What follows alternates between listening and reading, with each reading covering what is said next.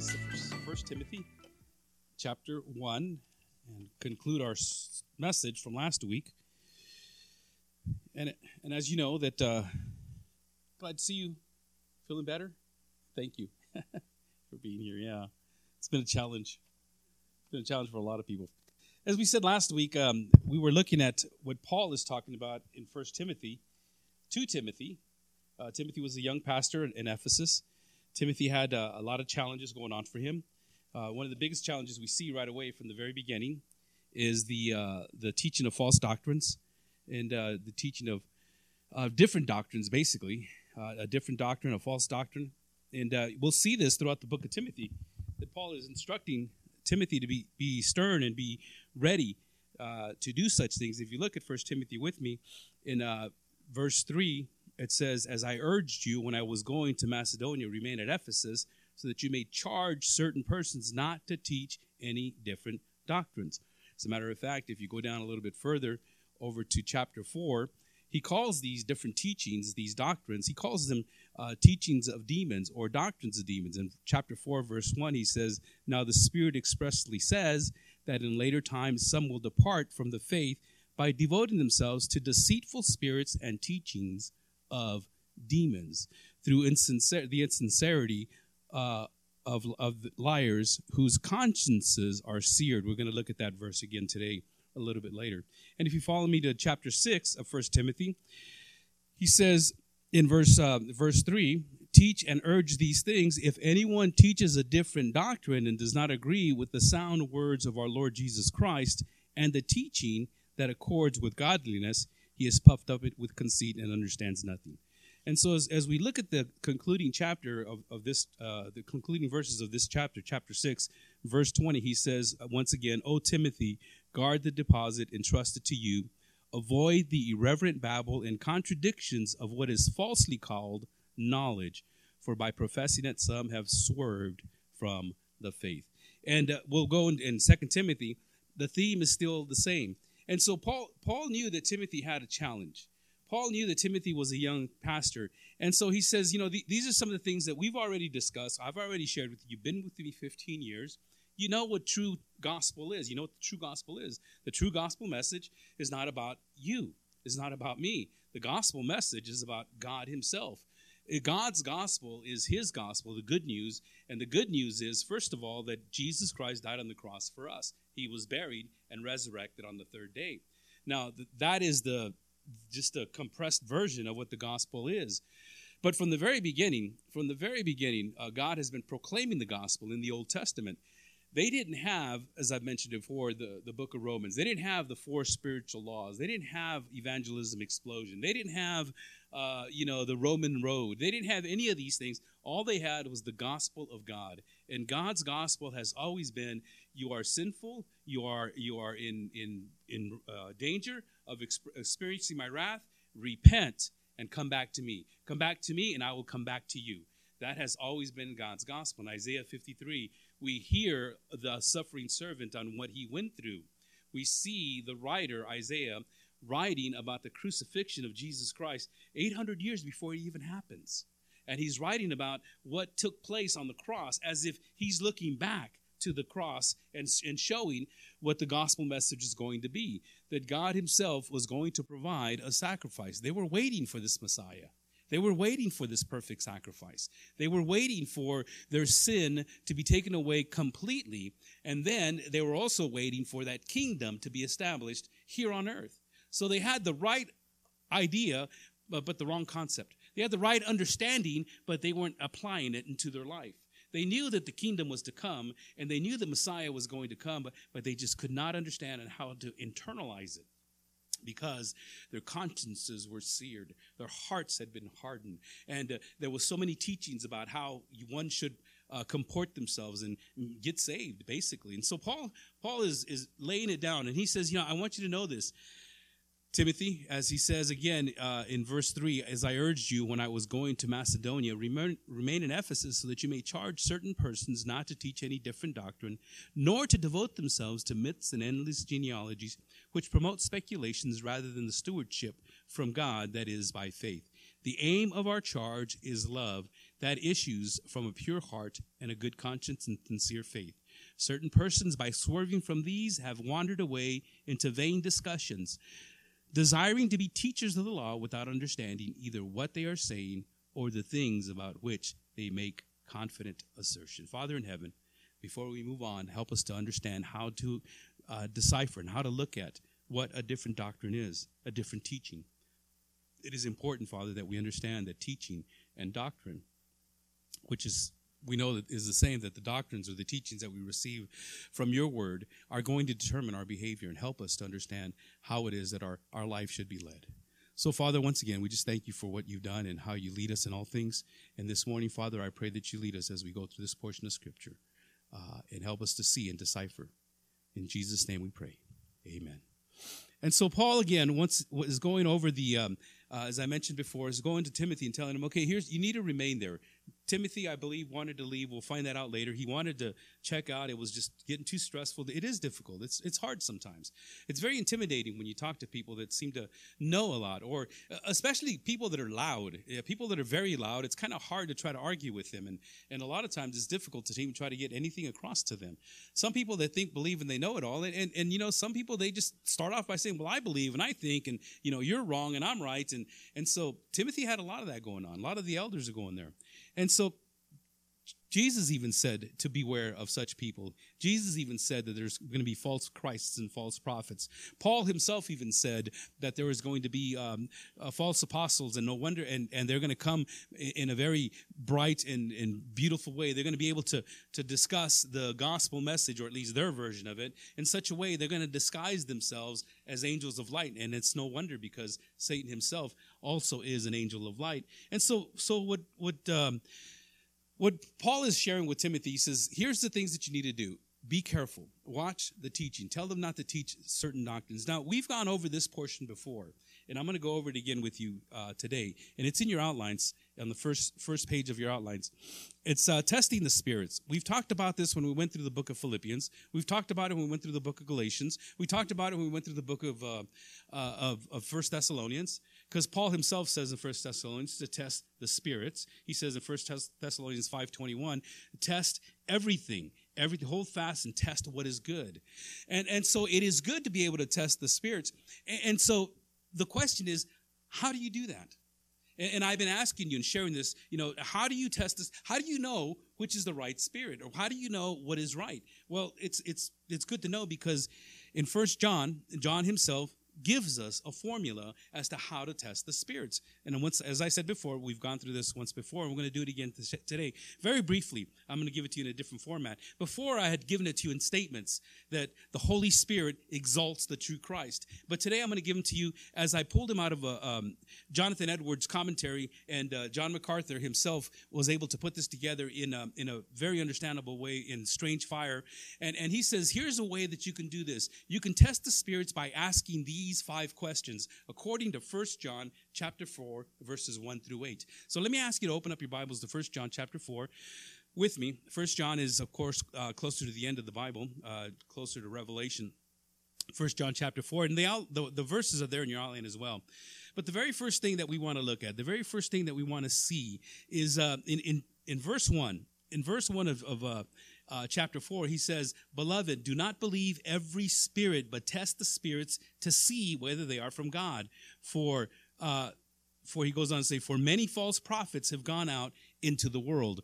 John knew this, Peter knew this. Uh, Paul knew this. Jesus knew this. The Old Testament knew this. It, it, it has been going on from, from the very beginning that there are false teachers. So you got to know how to test the spirits the problem happens is that because everybody has their own understanding of what the Holy Spirit or the Spirit is supposed to do, and, and so they start going, okay, well, as long as you can um, say certain prayers, as long as you can memorize certain verses, as long as you can uh, speak in various tongues, as long as you can perform certain miracles, as long, and so all of a sudden it just takes off. Without even looking further into what John himself says. Because the very next verse in chapters 2 and 3, he says, first and foremost, he says in verse 2, by this you know the Spirit of God. Okay, because John is saying there are various spirits out there, many false prophets, there are a lot of different apostles, a lot of people are coming in, and many of these have gone into the world and they're in the church right now. So here's how you test and you know the Spirit of God. Every spirit that confesses that Jesus Christ has come into the flesh or come in the flesh is from God. And every spirit that does not confess Jesus is not from God. This is the spirit of the Antichrist, which you heard was coming and now is in the world already. Now remember, Antichrist. Antichrist is just like Christ, but just on the opposite and Satan is like Christ. He he disguises himself as an angel of light. He doesn't come to us in horns. And so when we think antichrist, we're thinking, well, the guy that sits out there, he's going to be the guy that's going to rule the world and destroy the world. Well, eventually that's what's going to happen.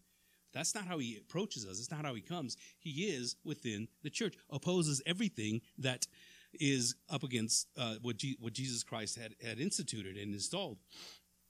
And so the, the true Christ, what he does, it, it, what the true spirit what he does is he elevates and exalts jesus christ. And you have a lot of understanding and teaching about how the holy spirit is supposed to respond and how it's supposed to affect you and what you're supposed to do and how it's supposed to knock you down and cause you to go in these trances and go into this frenzy and euphoria. And you know there's a lot of this understanding but that's not what the holy spirit does. The holy spirit first and foremost his responsibility is not to bring attention to himself his first responsibility is to bring attention to Jesus Christ.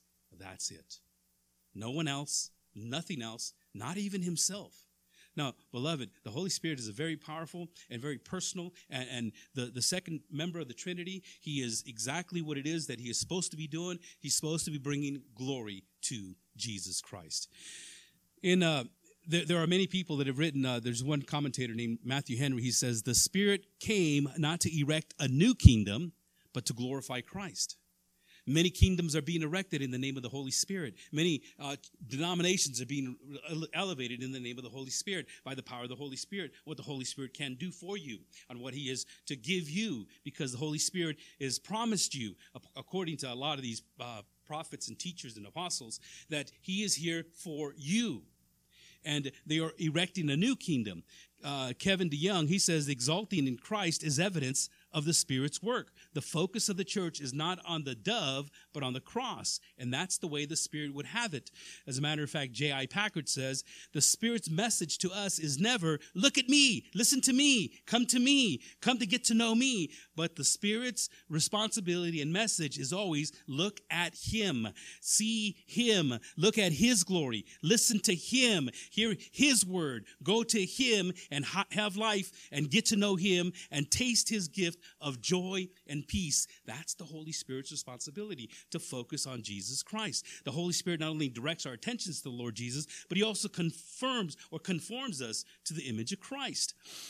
A true work of the Spirit affirms the truth about Jesus Christ. As a matter of fact, in John chapter 15, verse 26, he says this when, when Jesus is talking to the disciples, right before he uh, is crucified, arrested, right before he's at the Last Supper, he's talking about how he's, he's going to leave. You know, do not let your hearts be weary.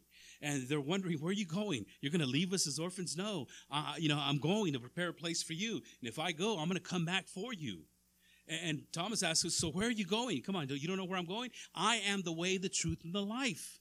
You know where I'm going. No one can come to the Father except through me. And then in chapter 15, he talks about the ministry of the Holy Spirit. I'm not going to leave you as orphans. I'm going to send you a helper. In John 15, verse 26, he says, But when the helper comes, whom I will send to you from the Father, the Spirit of truth, who proceeds from the Father, he will hear, he will bear witness about me. That is his responsibility to bear witness, not about himself, but about Jesus Christ. Not about, you know, what he can do for you, but about what Jesus Christ has done for you. The Holy Spirit points people to the truth about the gospel of Jesus Christ. Later on, Jesus says in John 16, verse 8, he says to them, And when he comes, He will convict the world concerning sin and righteousness and judgment.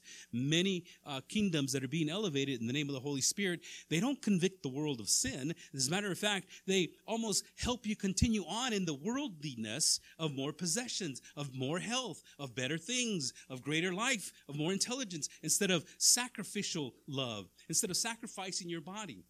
You know, because if, if prosperity is what the Holy Spirit is intended to give you, and that's the true evidence of the work of the Holy Spirit, then Jesus Christ missed the mark. And I don't mean that to be uh, irreverent or uh, to be dis- disrespectful, because if the Holy Spirit's responsibility is to make sure that you're doing well, healthy, wealthy, and wise, then Jesus Christ didn't have the Holy Spirit. And that's blasphemy. As a matter of fact, I'll take it a step further. Not only Jesus Christ, but all the apostles and all everyone else that followed them. Every one of them denied themselves. Every one of them took up a cross. And you won't hear this in churches and teachings that elevate themselves and elevate the Holy Spirit.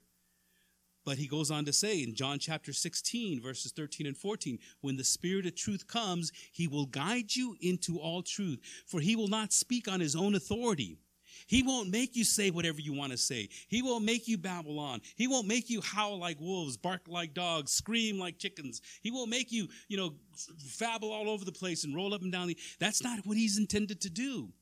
He will not speak on his own, but whatever he hears, he will speak and he will declare it to you the things that are to come. And here's the kicker. Jesus said, the Holy Spirit, he will glorify me, is what Jesus said. Won't glorify himself. He will glorify me, for he will take what is mine and deliver it to you. See, the Holy Spirit's responsibility is to convict the world of sin, to convict you. And when you hear the truth of the gospel message and you're convicted, your heart is cut, and you know, you, oh, you know, I just, that's the Holy Spirit's responsibility. Now, it is your responsibility to respond, to respond to either repent or run away because the gospel message has always been repent. That's not a suggestion. Repent. Repent because the gospel, the good news is that the bad news is that I'm a sinner. The good news is that Jesus Christ is taking care of my sin. The bad news is that I'm going to die in my sin. The good news is that I can live forever because Jesus Christ died on the cross. That's the good news. But I cannot hear the good news unless I understand what the bad news is. And that's what the Holy Spirit is trying to teach you. He's trying to teach you that you are a sinner and you need to repent. I'm a great sinner. That's why I need a great Savior. I'm a, I'm a, a, the world, as Paul would say, I'm the vilest of sinners. I'm the worst of the chief sinner, he says. And that's who we are. That's who I am. But thanks be to God for Jesus Christ and what he did on the cross for me. Anything that undermines the gospel message is not the true work of the Holy Spirit. And here's why. Here's why it has to be only Jesus Christ and nothing else. It's by faith alone, through grace alone, in Christ alone. And here's why. It cannot be the focus on the Holy Spirit. Now, please don't get me wrong. There are a lot of works that are out there that, you know, most of these works that I'm talking about, they, they, they, they do focus on Jesus Christ. They give him lip service. Jesus Christ died on the cross for you. Amen. And then they go into the Holy Spirit and all the acts and everything else that happens and all the signs and wonders that take place. And, and somehow Jesus is placed on the sideline. But, but they understand that he died on the cross. They understand that he was buried. They understand that he was resurrected. And they say, as long as you believe that he was that he, he died, buried, and resurrection, and that's as far as they go. And the reason why it can only be Jesus Christ is because he's the one, he's the one that finished the work of salvation, not the Holy Spirit. Jesus Christ is the one that died and was buried and resurrected. That's why the Holy Spirit says, look at him. See him Search Him, glorify Him. And the moment you take that equation out, it's no longer the gospel. Well, it's a gospel, it's good news of man, it's not the good news of God. And so we have to understand that because the sound doctrine is, is, is what, what overrides this emotional experience that people have, these false forms of gospels that a lot of people are just coming to. In some cases, doctrine has been ignored, it has been taken away. And this is why Paul tells Timothy to have people to, to charge certain people not to teach a different doctrine. Focus it on Jesus Christ. It's only what he did. You cannot be going to this intellectual idea or thought. You cannot be going back to tradition, the Jewish tradition. You cannot be going back to all these different things. It's Jesus Christ and only Him. And so sound doctrine is always, always what it does. As a matter of fact, it's been ignored for the sake of the false unity. Sound doctrine has been put aside. I've had a lot of people tell me a lot of times, this is, you know, I, I don't want sound, do- I don't want doctrine. It just gets in the way. It muddles my mind. It causes me to not have my mind and my spirit open. It just, you know, I cannot act freely. You're not supposed to act freely. You're supposed to act under the control and the power of the Holy Spirit. The Holy Spirit, not this worldly spirit. And but see, and that's how you know. Because it elevates Jesus Christ. Number two, the second question you might want to ask is Does the work oppose worldliness? Does the work oppose worldliness? Now, before I've given it to you in this way, the Holy Spirit opposes the world. And, and that's the statement. But the question that you can ask now is Does it oppose worldliness? I'm talking about the work, the things that you see. Jesus says in 1 John 4, 4 and 5, he says, Little children, you are from God and have overcome them, for he who is in you is greater than he who is in the world. They are from the world, therefore they speak from the world, and the world listens to them. And in a lot of places, the genuine evidence of the Holy Spirit's influence in a person's life is not material prosperity, not mindless emotionalism or supposed miracles. Rather, it is sanctification. In other words, that the believer is growing spiritually, maturing, practical holiness and Christ likeness through the power and leading of the Holy Spirit as he applies biblical truth to the heart of his saints. A true work of the Spirit convicts the heart of sin, combats worldly lusts, and cultivates spiritual fruit in the lives of God's people. And what we see a lot in many places that you know that God wants to bless you, God wants to give you, God wants to make you healthy, wealthy, and wise. And again, if that's the if that's the truth, then God owes an apology to all these apostles and all these saints that have gone on before us that have lost everything for the cause of Christ, because most of them, all of them, did not die healthy, wealthy, and wise. Matter of fact, most of them were martyred and killed for the cause of Christ. They gave up the world. They picked up their cross on a daily basis and they followed Jesus Christ. They denied themselves. And the teaching that we get in many circles today is that no, that God wants to bless you. He wants to help you. He wants to, you know, give you everything that you ever desired. That's the world speaking. And the commercials are there to reinforce this same doctrine, the same teaching.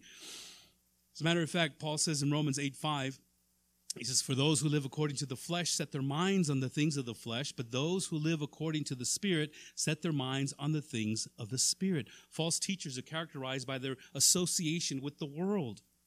And, and they, they have this uh, spiritual system of evil dominated by Satan, which opposes God and pursues the temporal lusts. This world is not our friends. Your, this world is not your friend.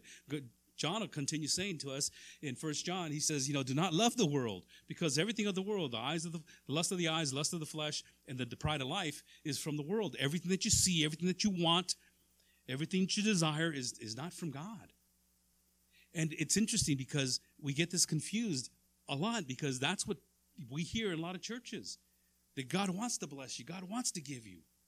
Well, that those are all worldly possessions so he goes on to say that this, this biblical teaching, he says, I want you to teach your people in Ephesus. They came out of this worldly lust. They came out of this desire for more. They came out of this desire to have as much as possible.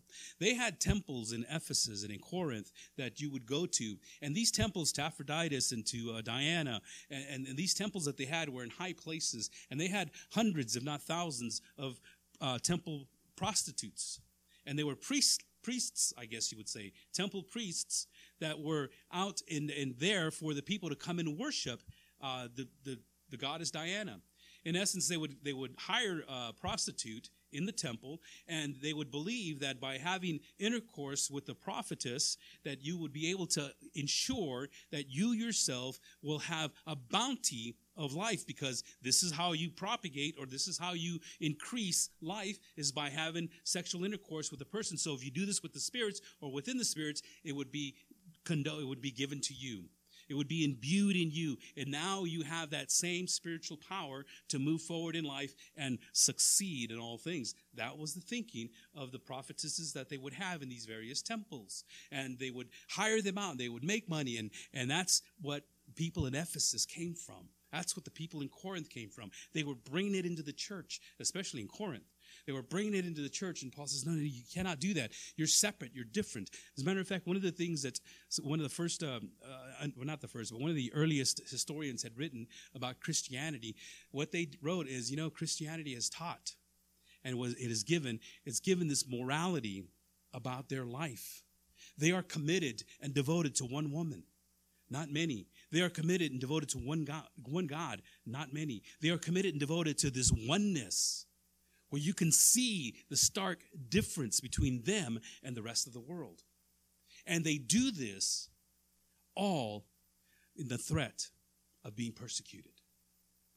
They do this all in the threat of being cast out of their communities, of their homes. And they do this because they commit themselves to Jesus Christ. And so there was this change in morality. Women became uh, equal partners. Children had become not just castaways or throwaways, they became part of the family unit. And, and the household became different, way different than what it was in, at that time, because they were focused on God, the Holy Spirit, Jesus Christ, and they were exalting the true Christ. And the, what they were, were seeing is that they were, they were um, opposing worldliness. Number three, another question to ask is Does the work point people to the scriptures? Does the work point people to the scriptures. And once again, it's asked in the question. When I gave it to you before, I'd given it to you in a statement. The Holy Spirit focuses on scripture. That's what he does. Holy Spirit is the writer. He's the composer. He is the, the leader. He is the one that put the, the word together. The Holy Spirit wrote the scriptures through apostles, to prophets, through people. He, he used 40 different authors from the very beginning. He's, he's used shepherd. He's used uh, kings. He's used slaves. He's used uh, tax collectors. He used uh, various types of people, fishermen. He, he used various types of people throughout walks of life for over 1,500 years. And every one of them were writing, not even realizing that it was one day going to be compiled after 1,500 years. Now, let me put this into perspective for you. The United States has not even been in existence for 250 years. 250 years, 240 some odd years right now. 250 years, the United States has barely been in existence. And in that 250 years, we've seen a lot from the telegraph to the cell phone, from wagon train to the bullet train. I mean, we have so much that has changed within that 250 years. Can you imagine in a lifetime of 1,500 years and various authors all writing at, at different times? The Holy Spirit just orchestrated all this and then brought it together to have our 66 books that we have today. And when he wrote this, he had an intention of glorifying Jesus Christ from the very beginning. So it, it is just it is just a byproduct. It is just natural that the Holy Spirit leads you to his word. Amen. We are from God, Paul John says. We are from God. Whoever knows God listens to us. Whoever is not from God does not listen to us. And by extension, he says, because we are the ones sharing these things, we are the ones writing these things down. God, we believe, has led us to write these things down, the Holy Spirit Himself. And so if you listen to us, you're listening to what God has said. Unfortunately, for a lot of people, they've taken this word, hey, I'm from God too. And here's what I say. Yeah, I'm from God too. And here's what I say. And everybody's from God and everybody is listening to what these people have to say. Sometimes they contradict each other. Sometimes, you know, there's there's things that just doesn't don't don't flow with what the scripture says. As a matter of fact, these weren't the only 66 books that were written. In the Old Testament, I mean, in you know, long time ago, everybody was writing epistles. We also have a somebody apparently an, an, epistle of Thomas. There's an epistle of the Virgin Mary, by the way, a letter, uh, a book. There's uh, the Gospel of Thomas. There's the Gospel. There's various types of Gospels or messages or good news that were written that were not included in this canon. We call it the canon. That's the, the Latin term for uh, the Greek term for the, the book, putti, the rule, the standard.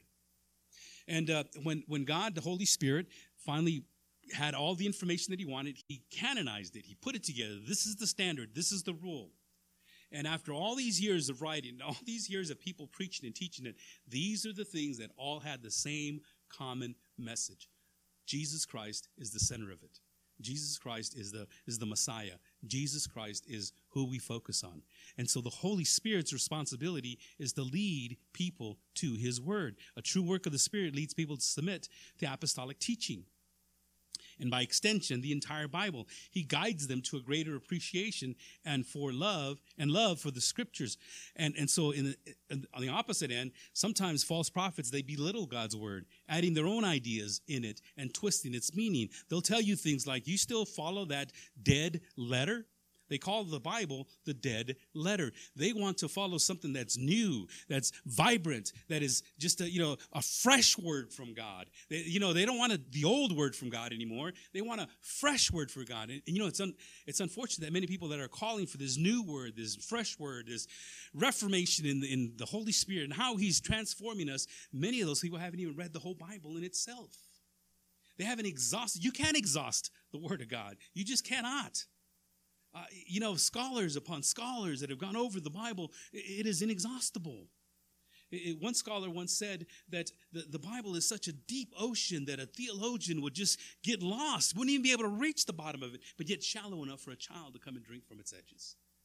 I mean, this is how profound the Word of God is. And yet, people are looking for something new, something fresh, not something dead, something stale, something old. That's archaic. Oh, that just, you know, and, and it's because they're not. Why would the Holy Spirit do that? He will not do that. Peter, as a matter of fact, tells, tells us this, knowing this, uh, first, Second Peter chapter 1, verse 20. Uh, these aren't in your outlines, but in Second Peter 1, 20 and 21, it says this, knowing this, first of all, that no prophecy of Scripture comes from someone's own interpretation no prophecy was ever produced by the will of man, but men spoke from God as they were carried along by the Holy Spirit. Now, it's the Holy Spirit that does this. And Jesus told us in John 16, he says, When the Spirit of truth comes, he will guide you into all truth. That's his responsibility. Where is the truth found? It's found right here. It's found right here. It's truth. And it always has been truth. And as much as people try to deny it, this is truth. People come out with their own ideas. Well, I heard from God, and I heard from God, and I everybody's hearing from God.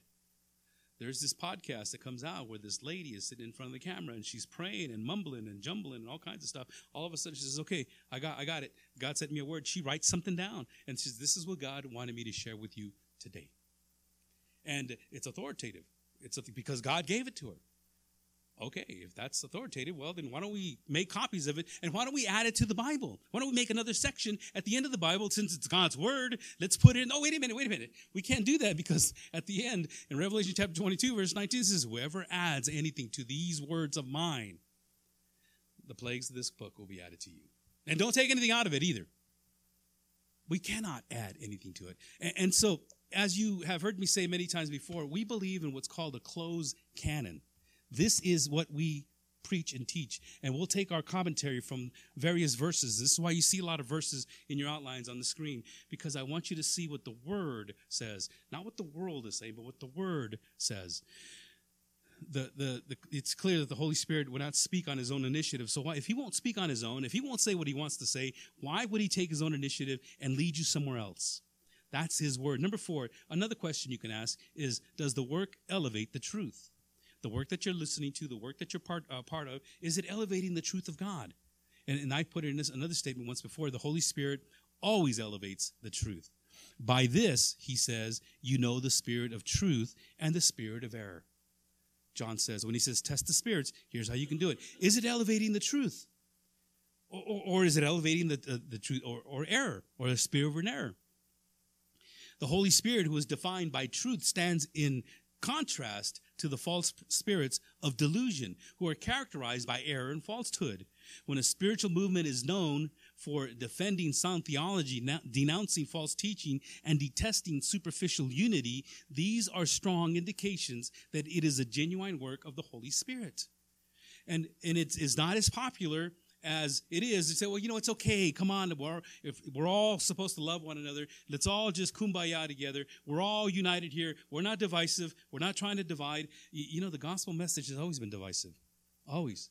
Jesus Christ himself, you know what? He said, the goats to the left and the sheep to the right. There's going to be good, there's going to be bad fish and there's going to be good fish. There's going to be tares and there's going to be wheat. There's the wide gate and then there's the narrow gate.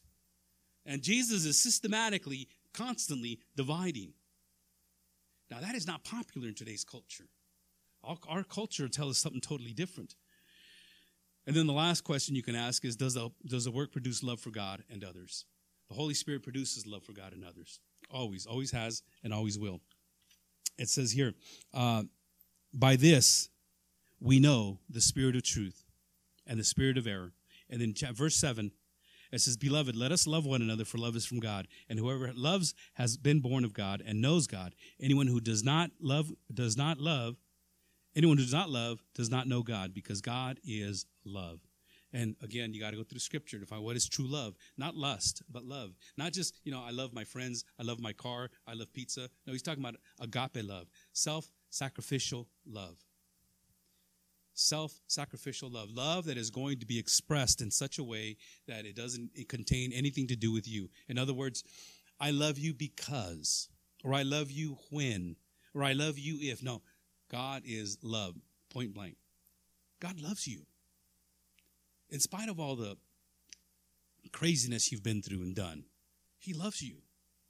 And He loves you just the way you are, but He loves you so much more that He wants you to repent. He brings you in that way. He brings you in that way, and then you repent because of what He's done for you. And you continue to become more and more like Jesus Christ. On the back of your outline, to finish up this portion. So, so that, that's just very briefly on how, when we went through this for several, you know, we went through this quite a bit and trying to get across on how it is that we are to test the spirits. But when Paul's talking to Timothy, he says, you know, and the reason I want you to do this he says, You know, I want you to stay at Ephesus to charge certain people about not to teach any different doctrines, nor to devote themselves to myths and endless genealogies, which promote speculations rather than stewardship from God. But that is by faith. The aim, he says in verse 5, the aim of our charge is love that issues from a pure heart and a good conscience and sincere faith. This is what he says. Here's the here's the focus. Here's the goal. Here's the aim. This is why I want you to do this. I want you to do this because of love. And, and, I want you to charge. Our charge, he says, my command, my demand is love. You need to love people. And the reason you want to confront these uh, doctrines is not to cause arguments, not to cause uh, this, this hatred or this intentional divide. Not, not that's going to cause itself. What you need to do is help these brothers to come and see what the truth is, and you do this in love. You do this in love. And when, when the Holy Spirit is exalted and when the, and it, uh, the Holy Spirit opposes the world and the Holy Spirit is focused on Scripture and the Holy Spirit is elevating the truth and the Holy Spirit produces love for God, well, the, the, the, the only logical thing to happen is because the Holy Spirit, His fruit is the very first one is love. Love, joy, peace, patience, kindness, goodness, faithfulness, gentleness, and self control. And the very first one is love. And so the Holy Spirit is naturally going to cause love to flow when these five questions are asked and answered properly, and you understand that this is what God had intended for the Holy Spirit to do.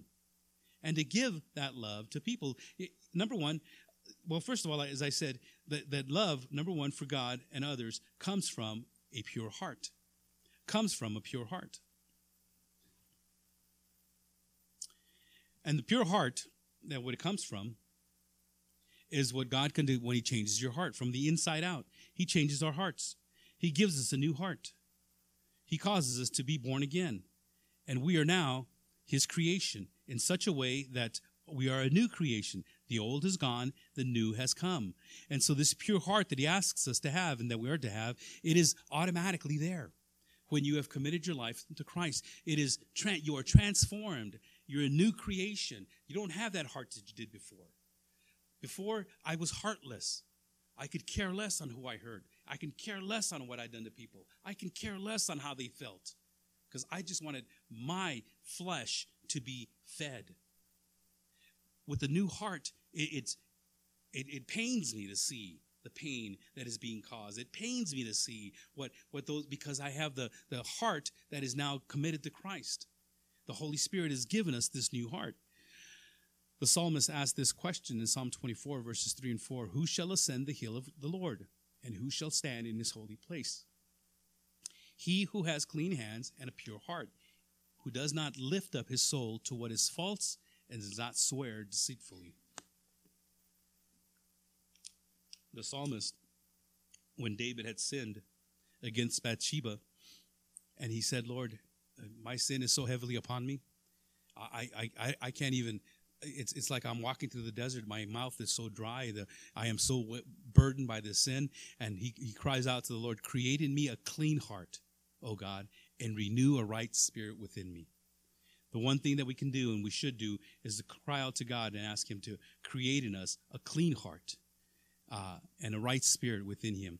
Other verses, and we'll, we'll find out in Titus chapter 3, verses 5, that He saved us not because of works done by us in righteousness, but according to His own mercy by the washing of regeneration and the renewal of the Holy Spirit. You have been washed, you have been regenerated, you have been made new renewal by the Holy Spirit, you have now a clean heart. We had hearts of stone, and now He's given us hearts of flesh. The second thing that Paul is uh, that Paul is talking about here is love for God and others comes from a good conscience. The aim of our charge is love that issues from a pure heart and a good conscience the, this, and this is what, what he's talking about. The, the second requirement, prerequisite, is this good conscience. You know, and and what he's talking about here is having this understanding, this uh, this thought. As I, as I said last week, that the conscience is the reflection of the soul. The conscience is the soul reflecting upon itself. The conscience is what you you sense and you feel. The conscience is what everybody has. Everyone has a conscience. And the bible talks a lot about our conscience. It talks about what it is that we should do with this conscience and we should how we should be standing with this conscience. Because once you're regenerated and made brand new your conscience is now being uh, influenced by the light that is coming in. See the conscience is not god's voice as much as telling you what to do. But the conscience is now open to what uh, the Word of God says. This is why our mind has to be filled with God's Word, so that when we make a decision, we make decisions based upon what we know about, about God's Word. This is why I keep saying that your behavior is being determined by your beliefs by the doctrine that you listen to, that you read, that you understand, and it'll help you to make a right decision. And so it helps you to make a, a decision based upon what is, is happening in your life. Uh, in in uh, in First Timothy chapter one verse eighteen, as I said to you, uh, uh First Timothy 1.18, we're going to read later, it says this, This charge I entrust to you, Timothy, my child, in accordance with the prophecies previously made about you, that by them you may wage the good warfare, holding faith and a good conscience. And he goes on to say in verses uh, 19 and 20, by rejecting this, some have made shipwrecks of their faith, among them who are Hymenaeus and Alexander, whom I have handed over to Satan, that they may know, may learn not to blaspheme. And what Paul talks about here, he's saying, you know, you have to understand that you need to hold on to this, what, what your conscience is telling you to do, and how it's it's helping you to operate in life and how to operate in this world. Because everyone with the conscience, everyone in this world has a conscience. And, it's this indicator that tells you what is right and what's wrong. It's a God given, uh, it's a God given innate uh, sense, I guess you would call it. I don't want to call it a spirit. I don't want to call it the Holy Spirit. Some people try to use the, the angel and the devil in, on your shoulders. You've seen those cartoons. Some try, some people try to use the yin and the yang. Some people try to use the good. You know, but what it is is your in, uh, innate, God given ability to understand and know that there are just some things in this world you don't do. And, and you know, because um, atheists, for instance, because atheists won't do won't murder you know they're considered to be good people. Well, murder is murder is wrong. It is a commandment, but innately inside of us, we know that murder is just not. It's something that we won't do. Matter of fact, when I tell people, you know that you, you need to repent, he says, "Why do I need to repent? I'm a good person. I don't kill nobody. I haven't committed adultery. I'm not a drunkard. Well, good. I'm glad. You know that's good. But you know that's because your conscience tells you not to do those things. There are things that we know that we shouldn't do. And the problem is, is that our conscience, little by little, is being d- destroyed is little by little is being systematically uh, silenced. People have been taught to ignore and uh, the guilty feelings that we have about the conscience, what the conscious produces, because the conscious does produce a guilty feeling what they try to show what they try to say is something like this. They say that you know all those things that you have that that you want to do that's just your natural ability. And by looking at them as your conscience what you're doing is you're harming your self-esteem. And anytime you harm your self-esteem then what you do is you hurt yourself. And they, they don't they don't look at the sin or the problem as sin. They look at it as something that it's innately inside of you. Just like you have this conscience and it's telling you you know you can do whatever you want. And our culture is little by little getting rid of that negative feeling or that guilty feeling eh, where everybody is doing it it doesn't matter anymore it doesn't matter if it's wrong or harmful it you know because what's happening is that the more you look at it as sin it hurts your self-esteem and people leave here because their self-esteem has been hurt they have been hurt and they go out of here crying. I can't believe you said those things. Those are wrong. Those are hurtful. They were, you know, it's sin. It's the Holy Spirit talking to your heart, telling you to get rid of those things. It's not, it's not me, it's the word of God. And what happens is the voice of conscience cannot be safely rejected. And so they say, you know what? Then, you know, we just we just get rid of everything. Now you're talking hate speech. Now you're telling me not to love who I want to love. Now you're t- and so our conscience, little by little, gets drowned out. And it's no wonder that our culture is where it's at today because this conscience that, the, that God has given us is so hardened, is so put aside. As a matter of fact, when we when we talk about when we went to the book of Romans in chapter 1 God says that you know what? He's handed them over to their own evil desires because their consciences are so seared. They're burnt. They're they're molded into what the world is telling you to do. And uh, we'll see in, in 1 Timothy chapter 4 that uh, that that what the what he says here is that the Spirit expressly says that in later times some will depart from the faith by devoting themselves to deceitful spirits and teachings of demons through the insincerity of liars, whose consciences are seared, who forbid marriage and require abstinence from foods that God created to be received with thanksgiving by those who believe and know the truth.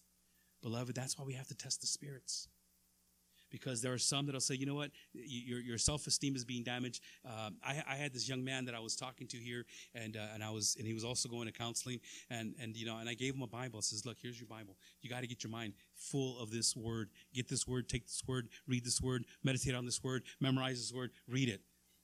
And so he goes to his counselor. and Says, my, my, my pastor gave me this this Bible, and she says to him, well, ask him to give you a man's Bible, a men's Bible. You know, and, and so he comes up, he comes up to me, he says, you know, my counselor says, Can you give me a men's Bible? I go, That is a man's Bible. What are you talking about? Go, no, no, no. You know, one with with uh, uh, you know quotations and, and studies and you know how to how to work on my self-esteem because my self-esteem has been damaged i go beloved you need god's word because your self-esteem has nothing to do with your christianity you see god he and this might sound kind of crass he's not he's not concerned about your comfort. He doesn't care what you feel like. What, he, what he's concerned about is your character. And character is difficult to chisel out of a man that has been babied all his life, out of a woman that has been pampered throughout all her life. And character, to build character, it takes chiseling and hammering and building and tearing down and heartaches and things to go through in order to build that character that God wants you to be. God wants to remove that sin from your life.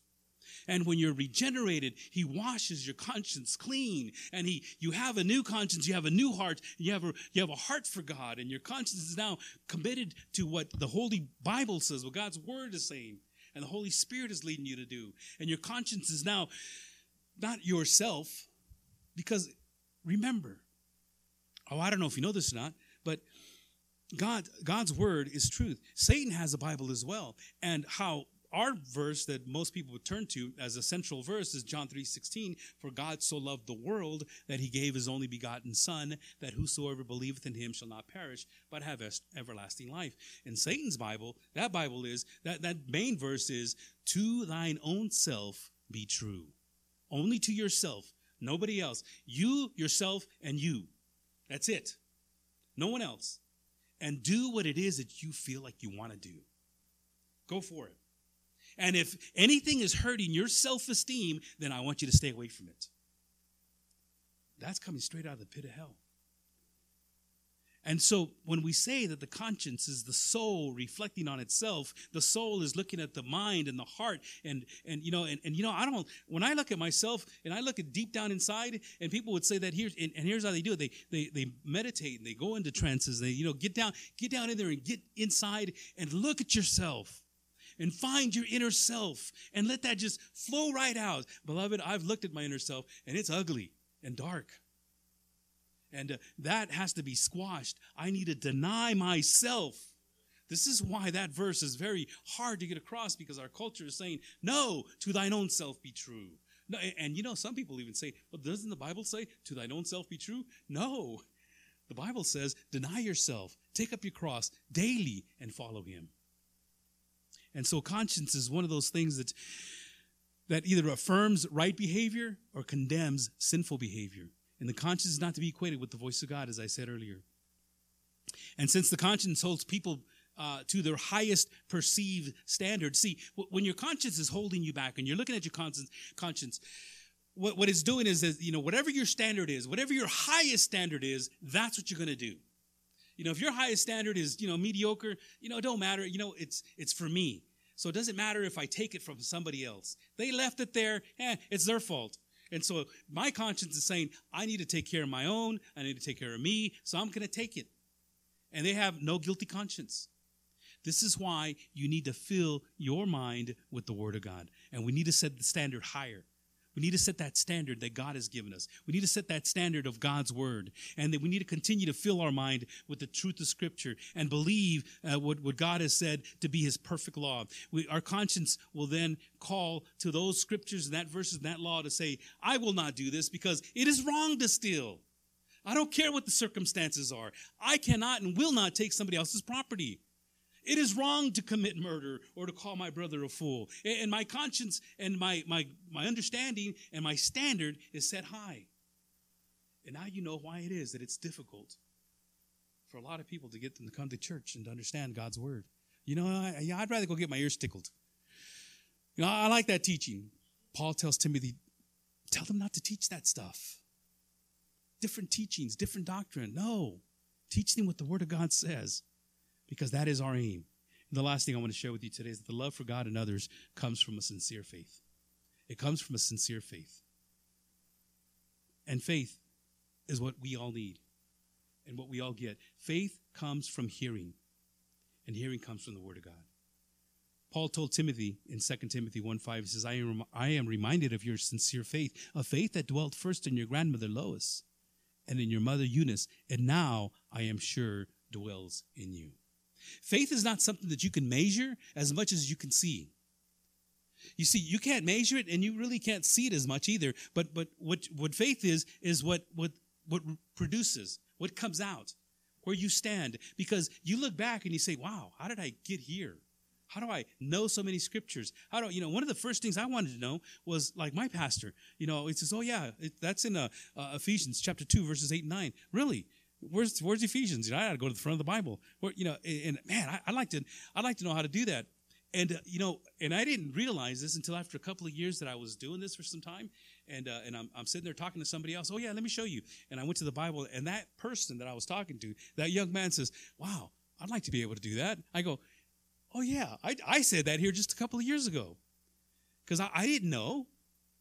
And you know, when you're acting out in faith, you step out. You don't actually see yourself stepping out in faith. You just know that you have to do something. You know that you know that you have to go forward because it doesn't uh, it doesn't equate to anything else. God says, "Do it," and I said, "Okay, I'm going to do it." Just step out in faith. A personal testimony before I conclude is before we, we, we grew up in, in uh, Central California, Fresno to be exact. My family, all my family's there, and um, and one day, one day, uh, I met, you know, I got saved in, in church in Fresno, and and um, and I sensed, you know, God wants me to do something. I didn't know what it was. I just knew He wanted me to do something. So I volunteered for every position in the church. Somebody would mow the yard, I'll, I'll do it. Someone take care of kids, I'll do it. You know, somebody clean toilets, I'll do it. Somebody, you know, so I was trying to get involved as much as possible. You know, whatever it is you need me to do, I'll do it. You know, was, that's how grateful I was for the salvation that I had received. And again, looking back after a, a year or two, I look back and I says, wow, you know, I've really come this far, but that's not why I was doing it. I just wanted to serve. But it wasn't just, you know, that I wanted to serve. It was God just moving me in that direction. And it, and it wasn't until later that people recognized, and I didn't do it for the recognition. I just did it because I wanted to serve. And so they says, you know, Sal, you're, you're a good deacon. You want to be a deacon? No, I don't want to be a deacon. Pastor asked me, why not? Because the deacons at our church, they all sat in the back row and they all fell asleep. I go, because I don't want to sit in the back row. I don't want to go falling asleep during church. You know, I don't want, I don't want to sit back there. And he laughed. Well, that's not what deacons do. That's what your deacons do. I don't want to do that. and so, long story short, deacon, associate pastor, and I realized, you know, I need to do something different. And because I had no ed- formal education. Uh, got kicked out of high school, did my GED, got kicked out of the military, got kicked out of you know a lot of I got kicked out of a lot of good places. Anyways, that's another story.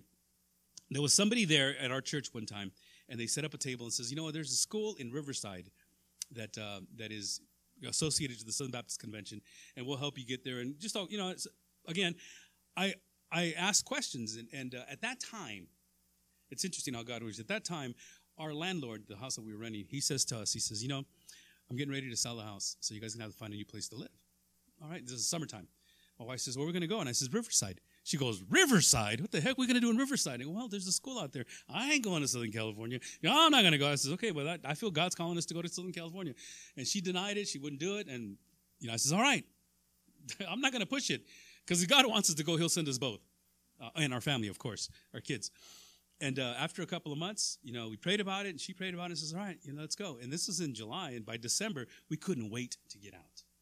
We couldn't wait to leave. We just knew that God had something planned for us. We didn't know what it was and we moved on campus. We lived on campus for about three years. I got my degree. I was supposed to come back to Fresno. We started a church in Riverside, and the rest of the story is we never went back home. All we did was step out in faith and says, "Okay, Lord," and He provided all the way through. We had no money, we had no home, we had no jobs. We just stepped out in faith, and the good thing was that the, the association or the convention helped me out with my finances. My wife got a job there at the college, and uh, that also helped my tuition. In a private school, by the way, California Baptist University, private school is very expensive for a poor, you know, farm labor like me. I, I didn't have the money, or the, but God provided. You see, you don't really see it until you look back and you say, "Wow, how did that happen? How did that take place?" And you have to just step out in faith. So I'm standing in faith right now that God still has me in the place where He wants to have me here until He removes me. Either He, you know, He moves me or He kills me. One of the two takes me home. I, mean, I shouldn't say kill me. I'm here regardless. I mean, I'm glad you're here as well. Like I said before, you keep coming, I'll keep yelling. But but the stepping out in faith, you don't see it. You don't see what it's going to produce. You just know it. See, faith comes by hearing and hearing from the Word of God. You hear God's Word, and then you step out in faith because you know that that's what it's going to happen. See, faith is the substance of things hoped for and the things yet not seen. You know that they're there. You know that it's going to happen. And you haven't seen it, but it's going to happen. And without faith, it is impossible to please God. This sincere faith that Paul is talking about, he says, This is how I want you to live your life. I want you to do this. Charge these men with this sincere love that, that has this faith that things are going to change, that has this, this hope and, and this and the conscience that you have is, is not being seared to do wrong, but to do right. And, and to help these men and, and th- those teachers to have a pure heart as well. And, and when we start putting all this together, we'll start to see, you know, these are the things that Paul has been teaching his young pastor, his protege, his true faith in the Son, he calls him son in the faith, excuse me. And, and he's, he talks to him and he says, he's encouraging him. He says, This is how I want you to operate. And at the same extension, this is how God wants us to operate. Because this wasn't just for Timothy, it was to Timothy, but now it is for us and what he has been teaching us. Let, let me ask you to stand.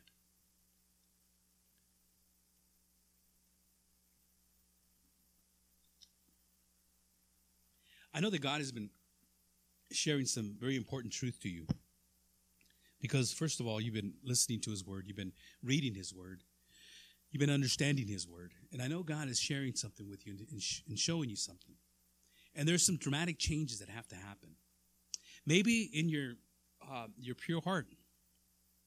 Maybe in a pure heart. Maybe you're thinking, you know, I, I just, I need a pure heart. Maybe there's something that I know that my heart is just not right. It's not pure.